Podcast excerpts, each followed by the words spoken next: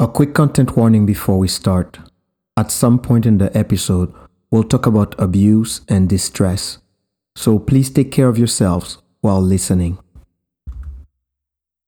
I gratefully acknowledge the Matsqui, Kwantlen, Katzie, and Semiahmoo First Nations on whose unceded territories I am privileged to live, work, and play.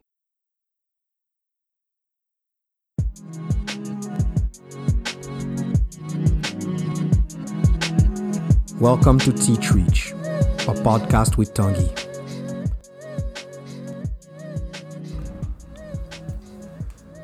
It's 2013.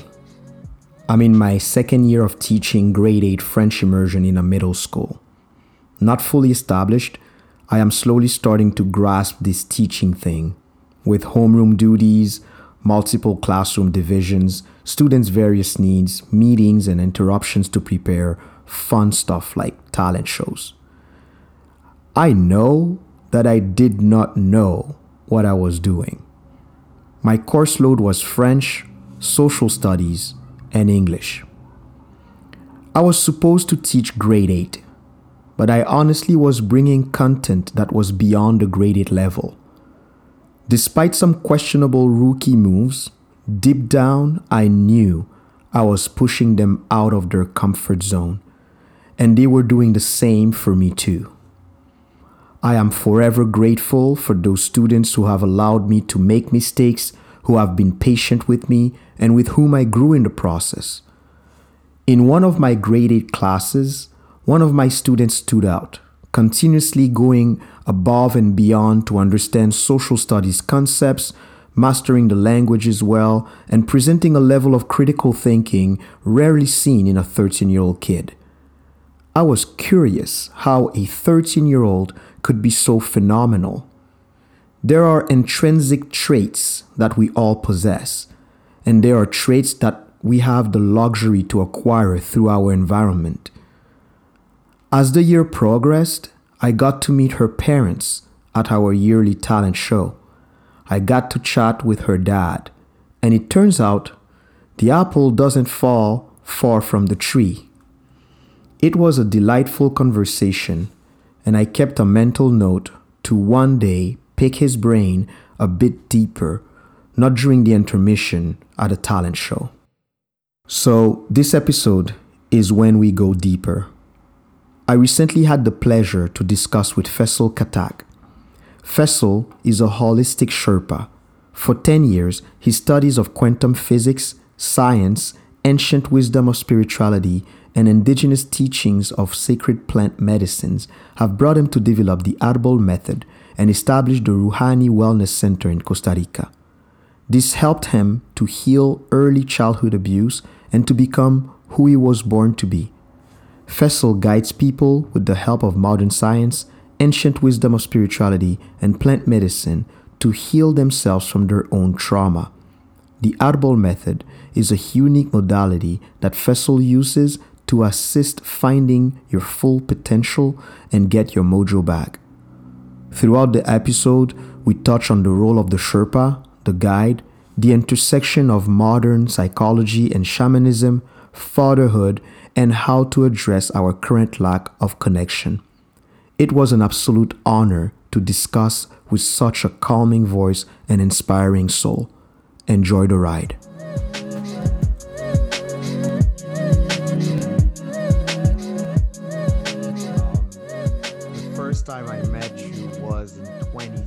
2013 or 2014.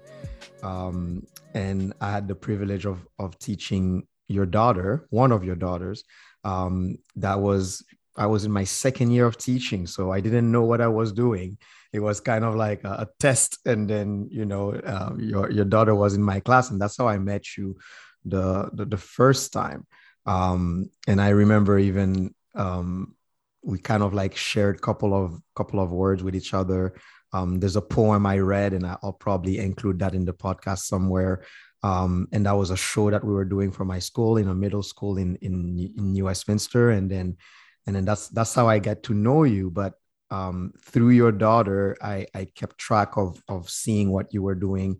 Um, so in order to bring the the audience into into who you are as a person, um, would you would you mind sharing with us what what do you do um, in life? oh man, that's a million dollar question. Sometimes I don't even know what I do. um, yeah, yeah. You can call me multi-facet. I started as a business entrepreneur. Uh, I would say since I have been a, a teenager, basically. I was born in Pakistan, and since I was a kid, I was into electronics. I was into making different projects, uh, anything mechanical and technical, you name it. I was into it, and I got into when I was a, um, a teenager. I got into fixing everybody else's problems related to electronics in the neighborhood. So this is how I used to make my pocket money fixing somebody's uh, pressing iron, somebody's fan, somebody's car's antenna, so things like that. So this is how I was since I was a kid, and I was also into metaphysics, uh, mysticism, um, and lots of esoteric stuff mm-hmm. hypnotherapy, all kinds of these things. They were, I was intrigued by that. So whatever I could do, whatever book I could get back in the day, there were not many books on these kind of subjects. So whatever I could get, I will I'll read about it. But I did not have any teacher or a master or a guru at that time. And also very early on, I had a business mind. So I was always into like, how can I make the money? and then long story short i moved to states when i was 18 from there i moved to canada when i was 99 in states when i moved i was only 18 by myself uh, and i got into business. I started uh, delivering pizza pumping gas. Uh, i was the youngest general manager at the age of 20 for a chain uh, restaurant chain waffle house. Uh, so I did that for a couple of years. Then I moved to uh, Canada, and then slowly, slowly we opened um, retail stores, uh, convenience stores. We had three convenience stores, a wholesale business, and at the same time, I was working on cars. That was my passion. I would buy cars, I would soup them up, change the engine, paint the cars, and all kind of stuff. Yeah. Uh, and then we had our daughters, and I was still into, you know, having 20 different projects at the same time. And they had no connection with each other, you know. so this is what I was doing, you know. um, last house we had that was a uh, very old, 110 years old heritage home in New West, actually uh, when we bought it. So we, uh, my my wife and I, and a couple of other people, we stripped it down to just the studs and did the whole remodeling from floor to the roofing and concrete and plumbing and electrical by myself. So that was that was back many moons ago. And then around, I would say 2011, I got into self empowerment and that's how my purpose and uh, the course of life shifted yeah. got into that and around when i met you around 2013 i believe i got into working with plant medicine into shamanism uh, and lots of uh, all that mysticism which i was keen when i was a young kid yeah, yeah. so i got into that uh, and slowly slowly we got rid of our businesses because I lost interest in that. And I found my passion, my true passion. Uh, at the time when I met you, I was actually becoming a public speaker at that time. And then with the same daughter who you were teaching, we wrote a book at that time. She was 11 at that time, so we co-authored. She wrote book. She, she wrote a book. I didn't know that. I have to. She, she, she was a co-author in that book. Yeah, yeah. Wow! Wow! Beautiful and the book was about anti-bullying mm. so that was my work at that time uh, and then recently about three years ago we opened a uh, wellness center in costa rica. And that's that's what i've been doing now. So now if you because people want to know the title. So if you want to know the yeah. title i call myself holistic sherpa. So Sherpa is someone who helps you climb, climb the mountain. Um, in uh, like Mount Everest and all those mountains, there in that area there's a tribe known as Sherpa, and that's what they do. If you go uh, want to climb Mount Everest, you will hire these people. And these people are indigenous people from there. So they know everything you know they are climatized and they are very durable people. So yeah, they yeah. carry all your luggage on your back and you are just climbing so they are the ones who who are actually doing the hard work wow yeah so that that's the real thing They're those people like they carry everything for you your mm-hmm. baggage your letters and everything so so sherpa is a term someone like a guide who helps you reach where you want to reach. Mm-hmm. So I'm a holistic Sherpa. Some people call me shaman. I'm a spiritual mentor and many other things, hypnotherapist, yeah, neurolinguistic yeah. programming practitioner, and many, many other things I got wow. my tool belt. yeah. Wow. Well, that's like that's like I know our our producer was saying at the beginning that you know we can talk for a long time I think yeah. I think with all the hats that you wear and all the hats that all, all, the experiences that you've had, we can can talk for a, for a long time, and we can actually do part one, part two, and three, or even a whole series with you. so, um, so what one thing that I noticed in in when you were like explaining how you you know how, how you got to where you are right now is that you said that there was no link between each of them um, I would gently disagree because the link is you, right? It's kind, it's kind of like you're the one who gel uh, in a unique, unique way. All those, all those different, different um, passions or different path that you have, that you have um, gone through to get to where you are right now. Now, as a as a holistic holistic Sherpa, like it, it seemed that this is you you found who you truly are. Are there any hints of who you truly are that you could find in the things that you did prior to finding who you really are? Mm, it's kind of tricky question. Let me wrap my mind around it.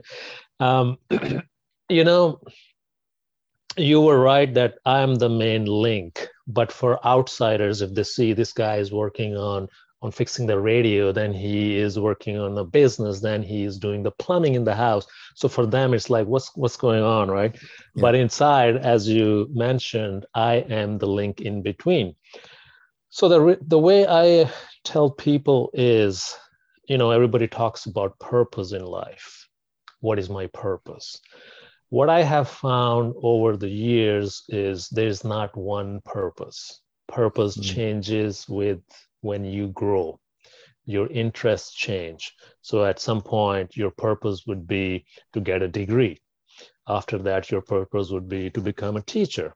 When and then you grow up you have kids. Your purpose would become to be the best father you could be. And after that kids are gone. Then you're sitting at home and you're like i don't know what the heck i'm doing now. Maybe you get retired. Then your purpose might be to turn to spirituality and, and inspire other people yeah. So what I am right now, it has been in the making when I look back since I was seven or eight year old, you know. So I always had this like I was like I said interested in Sufism, mysticism, mysticism, and all the other esoteric stuff. Mm-hmm. At that time, I didn't know. You know, if somebody asked me at that time, "What is your purpose?" I would be at that time I was into cars. I want to buy that car with the two round headlights. That was my only purpose at that time, right? But who knew? You know, now I look back and I'm like, I always had this Sherpa in in me. I was mm-hmm. always helping people. I was always making people laugh in the party. I was the joker of the party. So in a way, I was kind of a Sherpa. Like I was leading people into different mm-hmm. ways or doing different things. So I don't know if I answered your question, but I, oh, no. I always you, have. you, you you have you have, and and I love the idea of of, of the guide and the Sherpa, uh, um, and and it fits so well with with a podcast called Teach Reach. We are trying to, you know, have a have you are a teacher, right? Uh, um, whether it when you were, you know, like in your endeavors growing up, or or right now as a holistic Sherpa, you are a teacher. Now, as a teacher, what is the what is the main thing that you that you gain from from your teaching experiences? What is something that I would word it as bring you joy when you are teaching? Mm-hmm. So, what I have learned over the years is we teach what we want to learn, actually. Okay. So, it doesn't matter how big teacher or Sherpa or guide or shaman I become, what I'm actually doing is I'm actually learning hmm. subconsciously. Mm.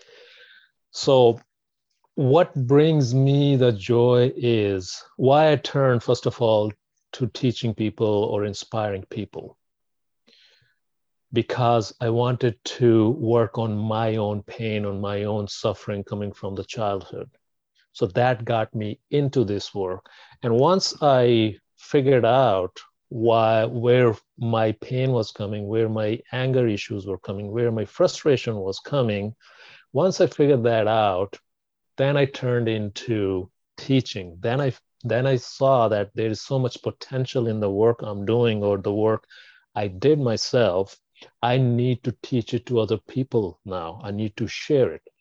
And now when I share it with other people, it's not like I'm just I'm I'm the one now, I'm the guru, I know all. No. Yeah. Every time I teach someone, every time I see someone being helped, evolving, that gives me that gratification. That gives me a little bit more closer to my goal of healing my own self like no one can be healed like totally completely yeah.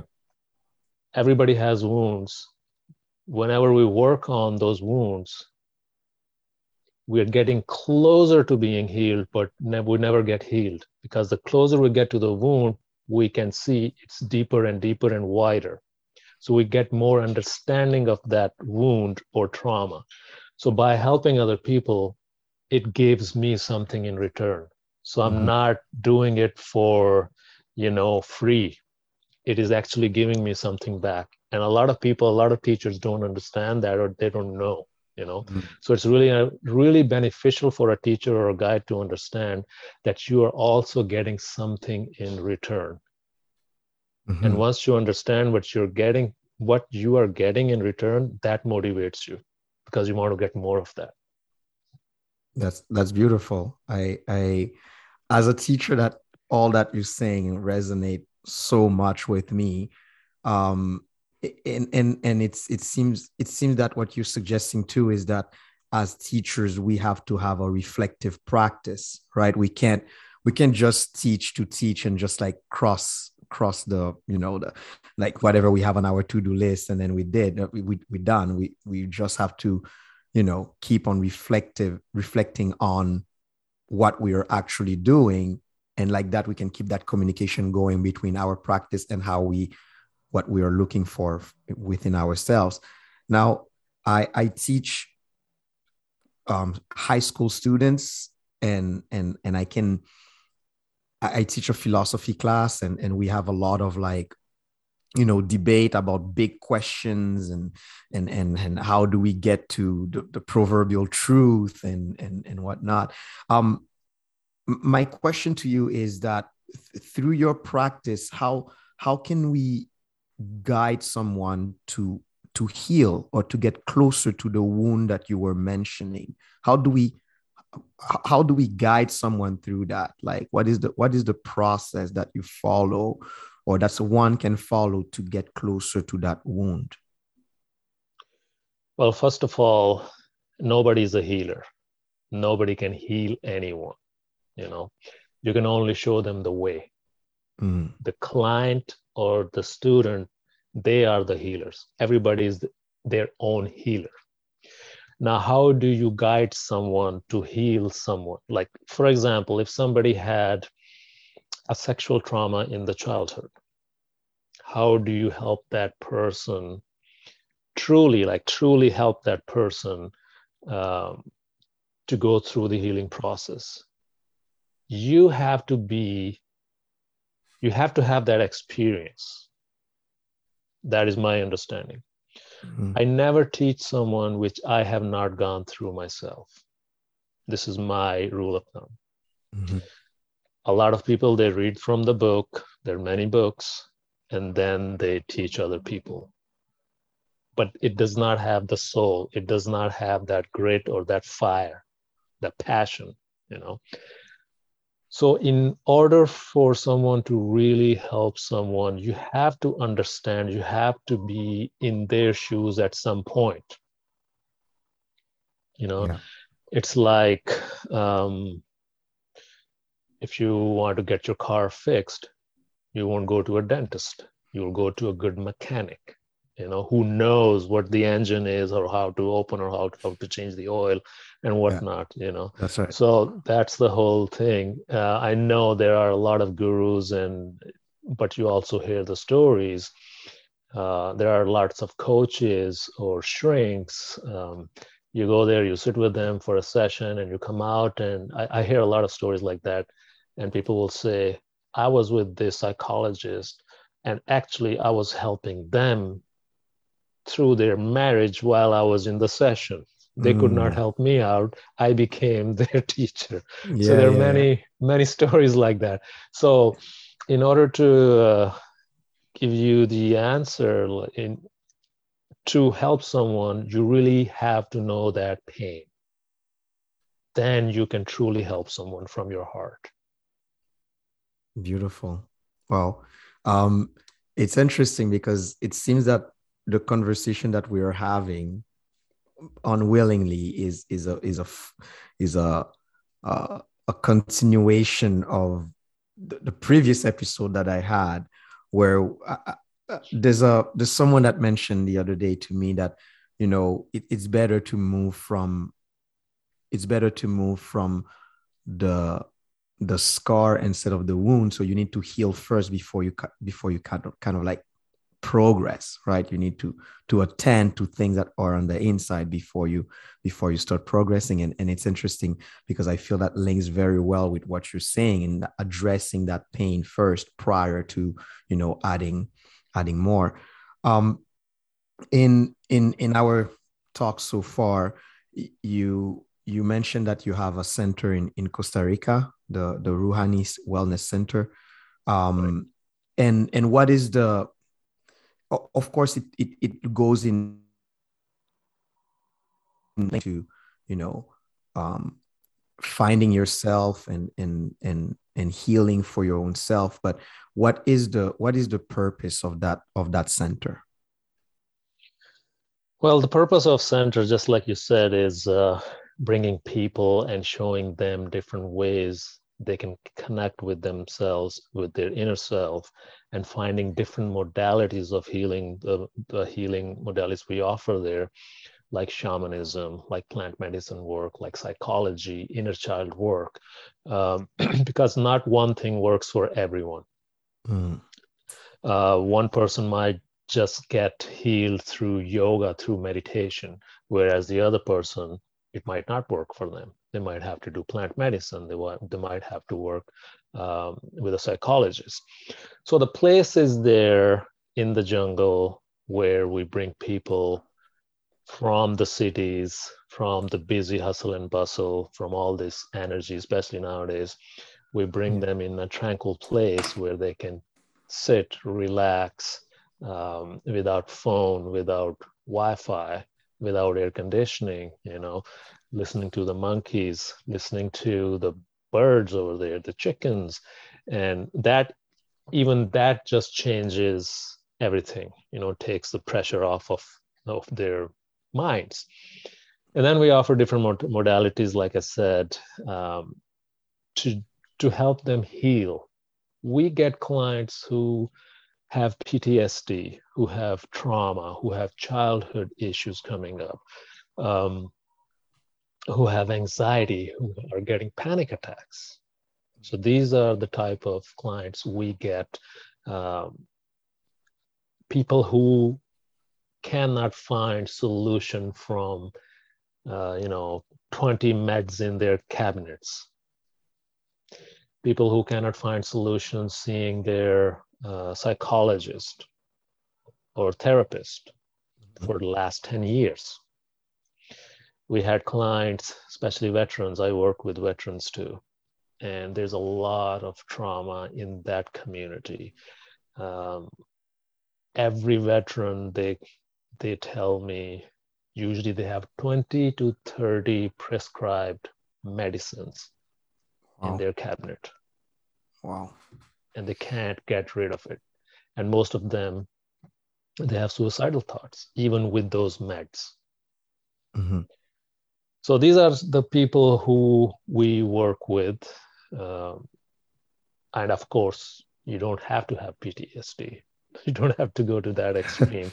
there are yeah. some people who just want to evolve there are people who just want to who are turning towards spirituality who want to know themselves who want to find their purpose like what's happening in their life mm-hmm. you know mm-hmm. they're, they're just not happy midlife crisis that's a big thing yeah yeah yeah and and the the in the modalities that you mentioned in there um plant-based medicine and shamanism and there seems to be on first of all i have a little bit of an idea but of course you, are the expert here. So um, what are those modalities? What what do they contain? What what is what is shamanism? What is plant-based medicine and and those those modalities? What what do they contain so shamanism is a practice shaman the original word is from siberia okay and then it traveled in our world and then into South America, um, Central America. So shaman and shamanism is basically a big umbrella. This is a general um, word or word uh, for modern people, for us, so when you say a shaman, everybody has an idea, okay, somebody who works with the plants, who works with the spirits and all that. But in reality, South America and Central America, shaman word is not there originally. They did not have that word. So mainly the medicines we work with is uh, nowadays very popular ayahuasca. Uh, there's another one San Pedro. It's a cactus, also known as wachuma, something similar to peyote, which uh, natives in North America they use, and also in mm-hmm. Mexico. So we use those plants now. Unfortunately, a lot of people they have this idea that those plants are drugs but they are not they are natural plants they're organic plants universe gave those, you know, for healing. So what is shamanism? In shamanism, shaman is someone who is like a medicine man or a medicine woman who works with these plants, who has knowledge of plants, not just these two plants, many other plants who are not psychedelic, but also just for healing purposes. So this is the person who works with these plants and also works in the spiritual realm. Person who can go into the upper um, upper dimensions and lower dimensions. So this person has knowledge of this world upper world lower world and also the plants this person can see energies, this person can manipulate energies, this person can move around energies. And there are different, different types of shamanisms. Like in Africa, uh, I forgot what is it, what it is called, but there's a different word for shamanism. Yeah. In Middle East, there are different medicines, different people. They are not called shamans. They have different words for that, right? Yeah. In India, um, in Pakistan, someone who works with these natural medicines, it's called Hakim. They are called Hakim. So it's different, different name. Yeah. But due to media lately, last 10, 15 years, shaman and shamanism uh, got more popular. So this is again, it's like an umbrella. People who work um, with ayahuasca, originally, they are known as ayahuasqueros People who work with San Pedro Wachuma, they're known as Wachumeros. There are there are experts who work with tobacco because tobacco is also a medicine. They're called tabaquero. Mm. There are people who work with flower in uh, flower essences or perfumes. They're called perfumeros. So this is how it goes. But generally, yeah. people say, "Oh, he or she is a shaman." I see. I see yeah. yeah. Oh that's that's that's beautiful. Um i know that uh, myself being from haiti we do have uh, um you know we call them doctors that are that are you know specialized with with plant-based or or different different ways than your traditional you go to an office and you you sit down and talk to a to a doctor who prescribe a pill and and and whatnot. Um we we do have like we have a a, a religion called voodoo um, yeah. the voodoo religion.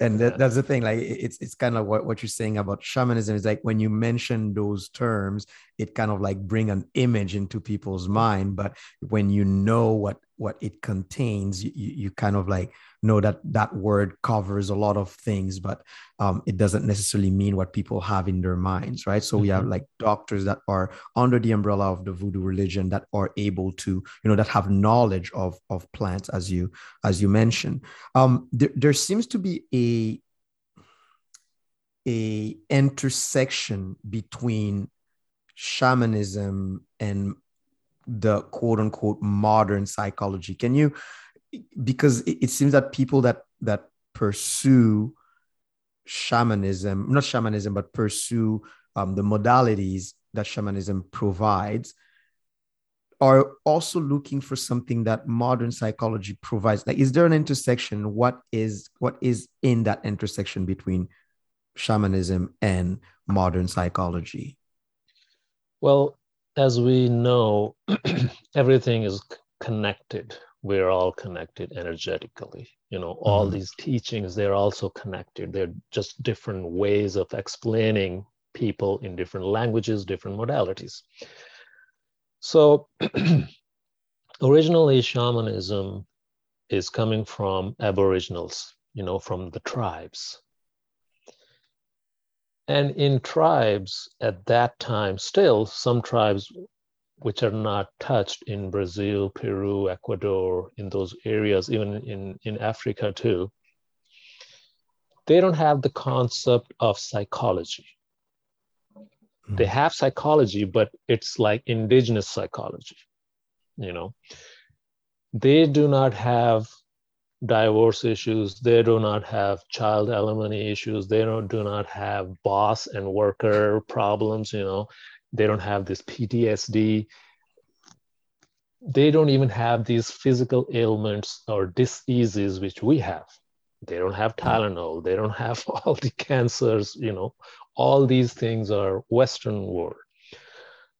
So they did not need psychology to address these issues you know psychology is like a modern knowledge. Nothing wrong with it. They're both knowledges. I mean they're both beautiful knowledges. One is more indigenous one is more modern. One is more scientific based one is more uh, natural nature based. Mm-hmm. so the way i explain people because my work is i combine shamanism quantum physics science and psychology together. And i'll explain why i do that Yes. So first of all, in those tribes, in those areas, they don't have concept of these modern problems we have. They live, they used to live in a community. Every child is raised by the whole village. You know, anybody can beat up anybody's kid, no problem, right? And they Oh. I lost you a little bit. Yeah. Okay, sorry. So nope. everybody is connected you know yeah. everybody's auntie everybody's uncle and for their problems like if somebody had a headache first of all they did not have these big issues we have so they'll use the natural medicines they will go in the jungle and grab a plant and that's all they have they don't have mm-hmm. laboratories or whatever so usually in every village, there will be one person who knows the medicine, the medicine man or the medicine woman, again called shaman in modern language. So there was no concept of psychology. Mm-hmm. If somebody had a problem, mostly that that person will be referred to this medicine man who can talk to the spirits and who can see the energy and they will do some work um, and take care of it voodoo or whatever however they do it right That's right. in our modern society we are so far away from nature over the years over the decades we have gone way far from the nature from the natural laws from the energetic work because again everything is energy and everything is connected Mhm. back in the days again if somebody had pain or headache or whatever somebody the medicine man will just you know rub their hand on you or put some plant on you and it is gone. Slowly slowly we moved away from that. We're not practicing that. And then we develop new knowledges science and nothing wrong with it. This is this is how we evolve. It's totally okay. And then the new problems arises modern world problems we have here. Everybody's running all the time you know you and i we know that right? Yeah, yeah. and that brings more problems. So we're looking for quick fixes. So what is the quick fix? If we have a headache we pop in a couple of tylenols it will take care of that. In reality it won't. It is just putting a band-aid. Mm. in indigenous people what they do is they go to the root and they take care of that with the help of energy work and with the help of the plant medicine. Now both sides are good. Both sides have their own place. So now someone going from modern society going to the jungle to get this work done and there's a there's a big trend now. A lot of people are going like to our center too. Mm-hmm. From modern world they they hear about ayahuasca they hear about um, other medicines and they're like okay i'm going to book one week two week trip and i'm going to go to the jungle sit with the medicine man or a woman and i will be healed which is a misconception first of all. They heard it from someone they heard it ayahuasca okay this is on their list to do list and they just go and do it. The problem with that is when they go to a, an indigenous shaman who has no idea about the problems we have in this side of the world, if they don't have the problems, they don't have the answers, right? They are fantastic working with the medicine. They're fantastic working with the spirits and you know other realms, but they cannot really address the issues we have. So people go there, they they go there for a week or two weeks, they do some plant medicine work, and they come home. And of course, when you do the plant medicine, you go, you travel into the different worlds. You see a lot of stuff good, bad, dark, light. You see everything, and your eyes get opened. Your perception opens. And you are in what we call afterglow. Even when you come back, there's there are some chemicals in your body, and you are still you still have euphoria, and you are you know kind of in the la la land, and you're really happy. But slowly, slowly, once you're back in the city and you start going back to work, all this energy hits you and all the problems and whatnot. You start complaining. A lot of people start complaining. They're like, oh, I didn't get healed. I went there and, and nothing happened. Or some people even get worse because now medicine showed them all their wounds and fears in front of them. Now they cannot run away. Before they were pushing it down. Now Yeah. it's now it's outside. So the danger of that work is that it can backfire. Mm. Also, a lot of people from modern world, they're not into spirituality. They're not into energy work. They're not into spirits. They don't know the other realms. So they really do not believe in that. So if you do not have at least some idea of it, it's not going to work for you. Mhm. if back of mind you're saying that this is all bullshit and all this work this is voodoo and magic. I Mhm. don't believe it but i want to do the medicine work. It doesn't work right? Yeah. so the way i work is and the way i combine is i explain. And there are lots a lot of other people now who are getting in the, into this work. They are also combining these two worlds. So i explain at a psychological level first of all why you need to do this work? What is your pain? Before taking the medicine let's work on it at a psychological level. Where is this pain yeah. coming from? And usually yeah. that is coming from the inner child. What is your wound? Okay let's find out what's happening. What issues you have? What fears you have? Fear of abandonment you know uh, you don't have self-worth maybe you don't have low self-esteem all those type of mm-hmm. things first we see that what is it okay now we got this so we need to work with this and we're gonna seek help from the medicine yes. then we go we take the medicine and medicine will show them all their wounds but they already know what's coming up so they are mm. ready to tackle that and after the medicine work because what medicine does is basically any any type of these plant medicines basically they send your ego to a little mini vacation for a few hours mm. usually our egos it doesn't want us to go and seek inside into the subconscious what is hiding because mm-hmm. ego's number one job is to keep you safe and ego knows if you find your wound, you're going to cry, you're going to get depressed, and it is not mm-hmm. safe. So we're not going to bring that up. We're not going there. So it has a hold. These plant medicines, they say, once you take it, they tell ego, go for a smoke break while I work, you know, and then boom, everything comes out. Yeah. So if you are not prepared at a psychological level, you're gonna get really scared. Mm-hmm. Uh, a lot of people do. If they have not if they haven't been explained or if they have not done their psychological work. So now everything came out.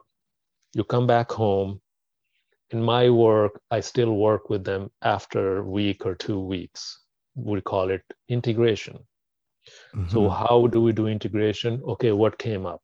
Oh i saw this fear in the shape of the monster and and medicine told me to do this and this and this okay how are we going to do it so that is another uh, wave of therapy at a psychological level and that yeah. really helps people so so in this work to be for this work to be really really helpful we have to combine both war, both worlds mm-hmm. shamanism and psychology together and actually yeah. i just um, i'm on clubhouse and my club is called uh, psychology in shamanism. I just created that a couple of weeks psychology. ago. I love it. I love it. Psychology in, in shamanism. I, I love the idea. Well, I mean, you explain it beautifully how the, the job of the ego that that is kind of like work as a protector right and then it's like okay well let's let's ask the protector you know access to to that deep part. And, and what I like as well is that I, I really appreciate the fact that you didn't vilified the ego. You, you kind of like actually, you know, enhance its quote unquote power or, or you recognize its value, it, its job, that it has a job and it has, once again, to come back what you were talking about before in terms of like the purpose. The ego has its purpose. And then at one point, you're going to be like, okay, well, the purpose right now it's it, it's not done but we don't need you right now you don't serve you don't have any purpose in that work that we're doing right now or we can only recognize that you have you know uh, uh, uh, a protective purpose and then we can now work on the on the the, the cross of the issue. So so i really i really um, like the fact that you you kind of explain very well um, the the intersection between the, the the modern psychology and and shamanism. And and also it's like i i love also that there is kind of like a follow-up that's being done. The, the, the person that goes through that work is not left alone floating by themselves with powerful like potential to see things without being followed right um what what are some you know, despite how beautiful that you can merge that, what are some challenges that you have had um, in that line of work um, within your wellness center um, being established in Costa Rica? Well, challenges, as you may already know, each one of us, we have our own wounds, different types of wounds, different pains, different trigger points. And also, uh, everybody has um, everybody has ego first of all and everybody e- everybody's ego is either strong or very strong and crazy right. So time to time we will have someone you know they claim to uh, have done a lot of work okay? And i can see it's their ego talking at that time. They're like i have done all this work. I have done like 50 ceremonies and i have done to the psychologist and and i know everything. Um, but i still cannot get rid of this whatever their fear is yeah. so inside my head i'm like yeah if you have done all this work and if you know everything that means you're just bullshitting your own self you know yeah. so we get time to time those kind of people, and that's actually a good challenge. I am kind of laughing inside. I'm like, yes, we will see this person breaking down in the ceremony. You know, this person is going to be on their knees, and and some people they do not respect the medicine. And, and number mm-hmm. one rule in shamanism is, which I also learned over time. I got my ass kicked around a few times by medicine, and that is reverence and respect the plant medicine. Those plants are very, very powerful. We have no idea. Like they can just, you know, spin you around, mm. lift you up, drop yeah. you. Like we are no one. And sometimes I'll see someone who claims to have done a lot of work, plant medicine work, and they're like, oh yeah, this is nothing, you know, and they come in and I'm like, oh man, one of those and soon enough, you know, after giving the medicine, an hour later, they are on the floor crying. Yeah. You know, they're like, "Please forgive me. I, I didn't know it, this." Is it is it your experience that maybe I don't know? I, have never I've never done that line of work, but I'm, I suppose that maybe the bigger the ego speaking, the the harder you crash in terms of like that when when the plant when the plant is working totally because like i said everybody has different levels of egos so the stronger the ego is it means they're also um, bottling down a lot of crap a lot of baggage stuff mm-hmm. they do mm-hmm. not want to see so i don't know if you notice um, there's a saying you know if you go to a gym you know you'll see these big guys they're pumping you know big muscles from outside they look like really scary but if you take time and you sit with them and if you talk to them most of those guys those hulks they're actually teddy bears inside yeah they have lots of wounds so i don't know if you know guys who build up their upper body like big muscles and big chests usually they have weak legs yeah i don't know if you notice yeah yeah, yeah. and why they're working on they're they're they're working all on upper body. Why? Because usually they have trauma. They were either bullied when they were little, uh, physically, sexually, or verbally. Um, maybe they were in different foster homes. Uh, nobody gave them hmm. attention. And now, when they got a chance, now they want to show the world that I am the one, I am powerful, you know. Yeah, yeah, so, most yeah. of those people they are strong outside and they and their egos they keep them in check but once mm-hmm. you kind of crack them open become their friend and talk to them inside they're broken. And that happens a lot of time. I had a i had this guy like almost seven feet and almost like 300 pounds. Big guy. I'm like yeah, yeah. damn how are we going to handle this guy you know? Because in ceremony anything can go. And i had a feeling he's gonna he's gonna drop. And about an hour later i think about two hours. It it took quite a bit of medicine because the ego was fighting. In medicine work it's the ego which is fighting with the medicine. It doesn't want to let mm-hmm. go. Medicine is mm-hmm. saying go on the break and ego is like no no no i want to stay here because ego knows something is going down. Yeah. So sure enough after two hours this big guy you know big hulk was on the ground flat crying wow crying wow. for mama and and it was i mean i'm laughing right now but it was so beautiful to see of the course healing you know after that the guy was just like melting away hugging everyone like, oh, thank God, nothing happened. of course, of course. Yeah, it's it's always like you know. I feel I feel as as as teachers, we we do have that side of you know looking at what would be apparently a suffering that our students go through. But there is kind of like a, a, a, you are happy to see that this person is going through that suffering although it's not comfortable but you know what's on the other side of it. You know what's on the other side. So having that that big guy flat on the ground you know you're like you're like you know what it took to get there and you know what will be happening after that. That's a that's a beautiful beautiful moment. And and i'm sure you have plenty of of oh, anecdotes yeah. like that. All the time. You see them all the time. You see them all the time.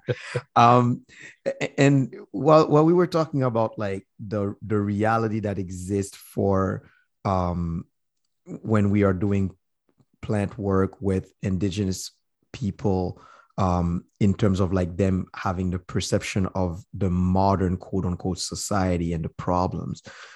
One thing that I'm very passionate about is is the idea of fatherhood, like like our our role. Um, I'm a I'm a father of two, um, and and it's something that's constantly on my mind as a as a male figure, and and it's like, what is father fatherhood for you and how does that align or not with the line the work that you do?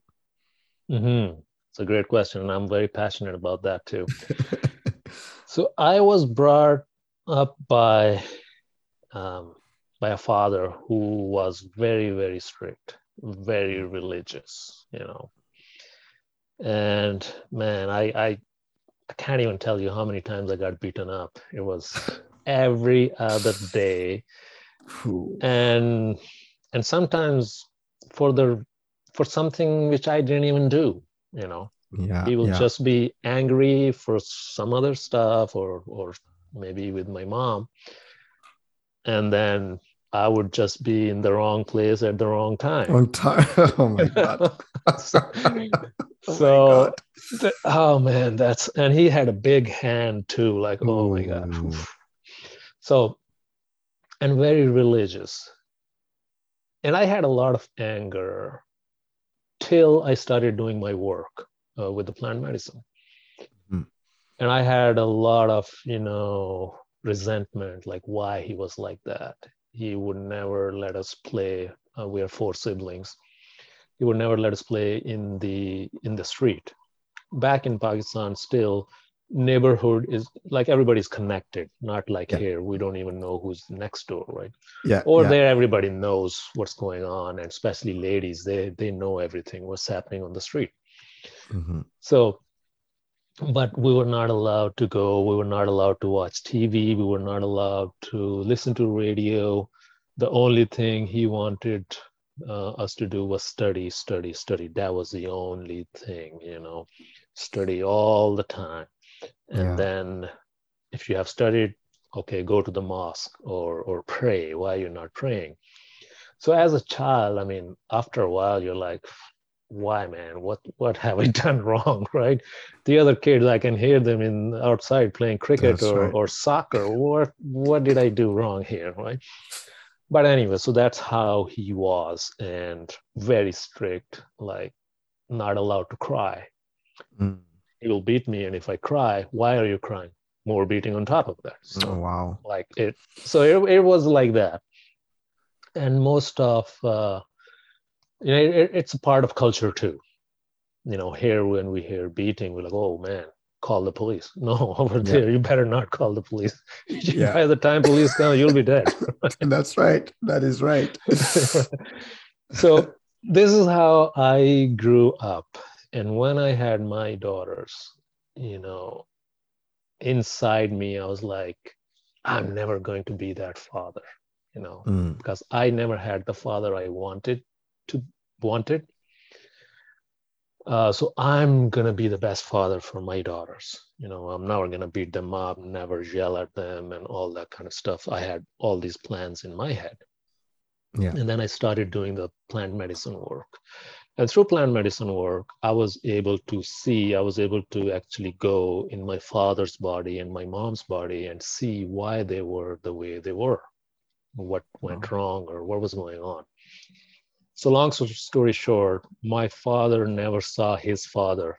My grandfather died when my grandmother was pregnant with my father. So, he never saw a father. He had seven older um, brothers, but stepbrothers. He never had a blood brother. So they were all stepbrothers and they were from a very poor village. So he had to struggle. They were beating him all all the time, you know, mm-hmm. in in in the village. There's nothing else to do. So you just pick up someone and beat him. So he grew up like that. So he had to like literally, this true story, he had to walk like, I don't know, 10 miles one way to the school. Wow. And what was the school in the next village under a tree? There were no classrooms. Yeah. So he grew up like that. He moved, he became a lawyer, he became a judge, a very prominent judge in Pakistan, a very honest guy. So these are the things I learned from him honesty. And when you give your words, this is it. Doesn't matter rain or snow or sun, you you just do it, right? Yeah, yeah, yeah. So these are the things I am actually very, very uh, thankful for him, to him. So I was able to see his pain as growing up. And then when you don't have a father, you're always, you know, trying to save your own ass. And on top, you don't have a father. You don't know how to be a father. That's right. Right. And I'm not saying what he did was right. Nobody has a right to beat anybody else, let alone mm. a small child. But he did what he could do with whatever the knowledge he had whatever was in his mind, he was doing it right. Because he was a judge, he would see criminals every day, day in and day out. So he mm-hmm. did not want his sons or daughters Son. to become like that, you know. Because yeah. he had to struggle so much to go and study, he wanted us to study. Like he, the only thing he would never know to was if I wanted to buy a pencil or a pen or a book, he would do anything to get me that. Yeah. You know, or a book. Yeah. So in his mind, he was doing the right thing by saving us from the street kids so we don't mm-hmm. get bad or whatever. But here I was, I was like, what's going on, man? Come on, give me a break. But later in my life, I could see that once I became the father and I had this idea that I will not be like my father. But still, because the only father I saw was him. Yeah. So what did I learn? I learned those things. Even though I was against those things, still that became my mechanism how to be a father mm-hmm. unknowingly, subconsciously. Yeah. Right. So time to time when my daughters were little, you know, I have never beaten them up. But like those, even those thoughts will come. Like you're a father. Sometimes, you know, yeah. when especially when the kids are younger and you cannot sleep, I'm sure once in a while you probably had that thought you, that I'm going to throw this kid out of the window. oh, yeah, you you you know the lack the lack what the thoughts that goes through your mind when you do not have enough sleep yeah. it's enough it's enough to convince you that you need to sleep and take sleep yeah. seriously so kidding aside you know those thoughts and once in a while maybe i'll yell or i would not understand they will ask me something i'll be no no but you have to do this because i'm father and i'll be like oh shit i'm becoming my father mm-hmm. i'm repeating the same thing and luckily, I, ha- I had started working with the plant medicine and psychology. So I'll catch myself. Oh shit, same thing is happening. Even yeah. though I said I'll never do this, you know. So with this work, luckily I got into this work and I started realizing that my daughters are not my property. That's a big thing every parent needs to understand. A lot of people say, oh, this my son is my kid, you know, they will do whatever I want them to do. They will get a degree or or or maybe get me a cup of coffee when, when they don't want because I'm their father or mother. That is wrong. That is totally, totally wrong. We are just lucky enough as parents to bring those souls in this world in the form of our kids. It does not mean we own them. They're not like goats or cows, right? We don't own them. They are here. We are lucky enough, like we are blessed. And I don't know if you remember the first time you became a father, it changes your life. It brings you down, like grounds you. So that is actually yes. a blessing. So over the years, what I learned was for me, fatherhood is, first of all, it's a blessing. Second thing is that my daughters are actually my teachers. So I'm not doing them a favor. Yes, right now I'm bigger, I'm an adult, I have the money, and I'm providing all those things, so I have probably upper hand. But a time will come when I will become weak. I won't be able to assert myself. They will have the upper hand. Yeah. So wouldn't it be better that I talk to them at the same level from the get going and make it a two way street instead of just I'm the father, you do this because I'm your father. So for me, my daughters are my teachers. Yeah. Especially yeah. in this day and age with the technology, man. I mean, they know more. for me, At that least... is fatherhood. It's it's it's it's a blessing, and yeah. I have been blessed that I became father, so I could bring myself down. I could learn more stuff from them, about them, and about myself. That's right. Beautiful, beautiful. Um, we it's it's interesting ever since I've been doing this podcast and interviewing and talking to people. It's like we can we can really talk with people for for hours like it's just it just flows and and and we get to one subject after the other and we get to know we get to laugh we, we get to like uh, we i haven't get to the point where where i would cry on the podcast but i'm sure it will happen at one point but we get to like like ex, like feel different emotions and and i'm i'm very very like happy to to to have that moment with you and and but i'm also very cognizant of of i value your time and i value my guest time.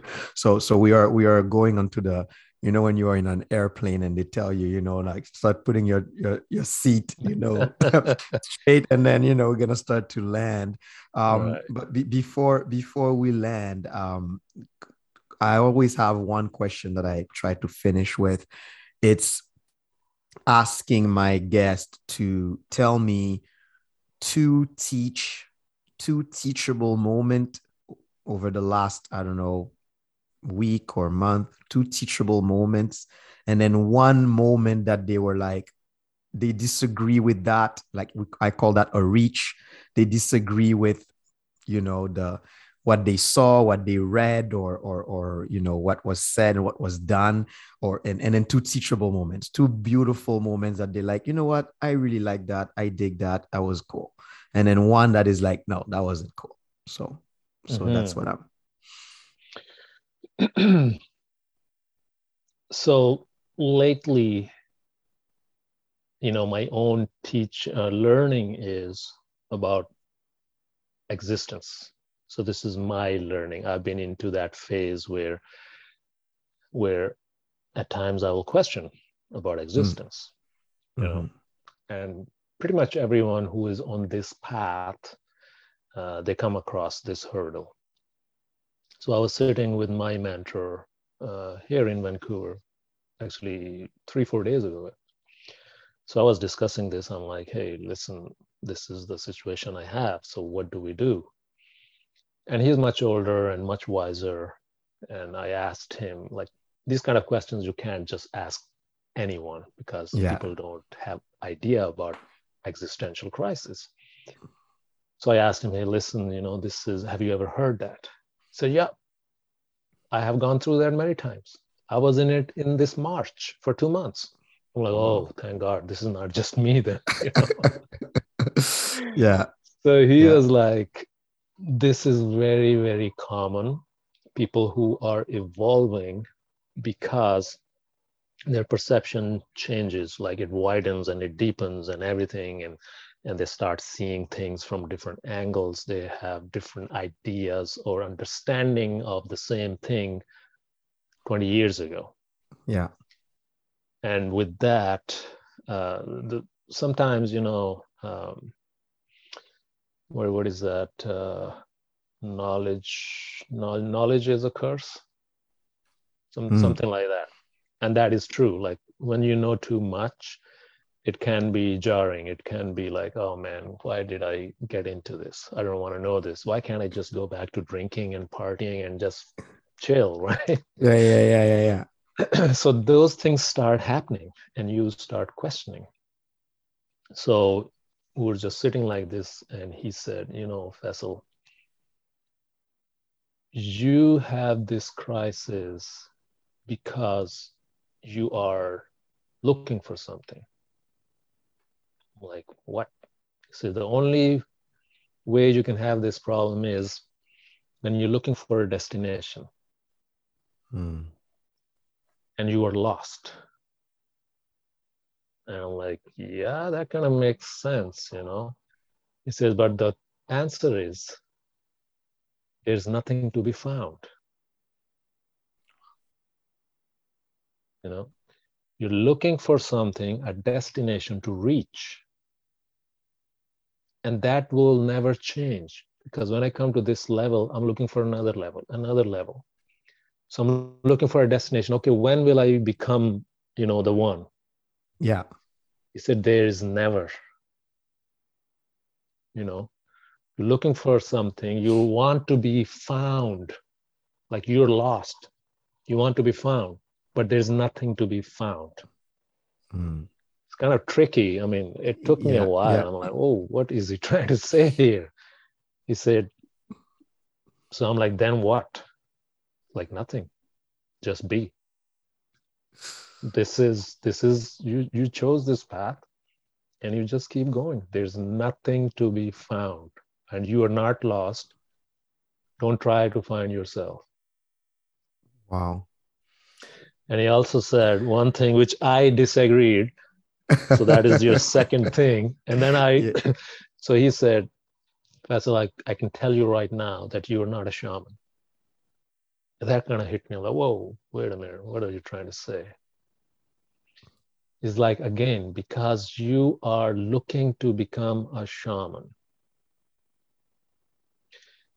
The problem is you can only become who you are. So you're going after a title. Maybe you are way more than a shaman, but you are looking for that title. You cannot get that title. You can only get what you have inside you. So stop running after that. Wow. And and I just wrote today actually this quote, my own uh, kind of put my spin on it. Yeah. Uh, I wrote it, and it's something like this: We can never achieve the title we are running after. We can only claim the title we already have within.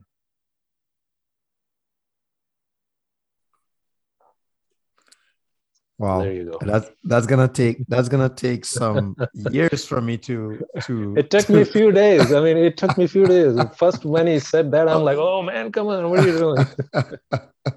well, well, if it takes took you for a few days, it's gonna take me a while, like a solid solid year for me to like code that, and and it's gonna be it's gonna be um you know nested somewhere in my mind, and I'll have to you know find a way. Um, well, really, I, I, really easy at the end. What I, I can leave you with is, and I think it will help a lot of people too, is all our lives we keep running. I want to be this. I want to buy this car. And once we buy that car, mm, after a month or two months, it's just an ordinary car. I'll buy another one, another one, another house, bigger house, you know, in a better area. I want to become a teacher. And let's say, oh, once you become something, a teacher, I want to do another PhD, another PhD. I want to go to next level, next level. It never ends. You can only become what you have inside. And you have to find that, what you are, um, you know, at peace with. Once you find that, then you don't need to get another PhD or another car or in another house. So the struggle is to find what is I am comfortable with, and that is inside. That is the problem is that is not outside. We're we're looking outside. Yeah. Wow. That's that's beautiful, Faisal. Thank you very much for blessing us with with that conversation and and and bringing us to to every I, I find during the conversation I was going to every little corner of my not only my body but my soul really. Um, so that was that was really beautiful. Thank you very much for that. Um, if people want to find you um, follow you like you know get information on the on the uh, Ruhani Wellness Center where, where can they where can they find you? Where can they find things about you? So I'm all over the social media. So website is uh, Ruhani Wellness Center, and center is spelled with R E com. And also i have um, have my own method the one week long method which i teach there uh, psychology and plant medicine. It's called the arbol method a-r-b-o-l the arbol method.com so the arbol in spanish is a tree. So that method is based upon the life of tree. Like we start from just like a tree we start from a seed, which is the inner child, and then we grow the roots and everything else. So those two places, um, you can find me on Facebook, on Instagram. Just search me. I'm there. That's amazing. Thank you very, very, very much for for blessing us, for giving us a little bit of your valued, valued, precious time, and and I really appreciate that that you came on the podcast today. And and since I have a chance to to see your daughter every week because we teach salsa together. I'm gonna be uh, I'm gonna be um, telling her why did, didn't she teach me about those things that she learned from you you know? So I'm, I'm, I'm being kept in the dark. So so but I'm, I'm really glad that i had that conversation with you. That was amazing and beautiful. Thank you very thank much. thank you very much for bringing me on the podcast and and i know everything happens at the right time and there's a reason behind everything. So there's a reason we are communicating right now. And um, and thank you for putting this together. I know this is hard work. I I, I used to be uh, online radio host too, so I did like 40, 50 uh, shows like this. So it, it is hard work. And whoever is watching or listening us, thank you for giving us your time. And thank you, Tanga, for Exume for helping people, inspiring people how to be a teacher and how to be a father. Thank you very oh, much. Appreciate it. Thank you. Thank you so much. Thank you.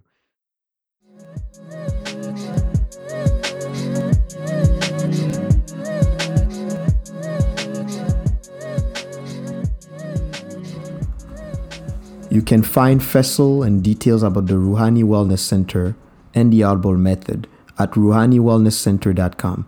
That's R U H A N I wellnesscenter.com and the Arbol method that's T H E A R B O L method.com as well as their Facebook page. Teach Reach is made by Dr. Lemstein Productions, mixing and editing by Ian Lamb. The intro and outro music is by Takoto. If you'd like to listen to the show on the regular, become a subscriber and leave us a review on Apple, Google, or Spotify. You can find more information about our podcast at teachreach.podbean.com. Until next time, Kembila Palagi.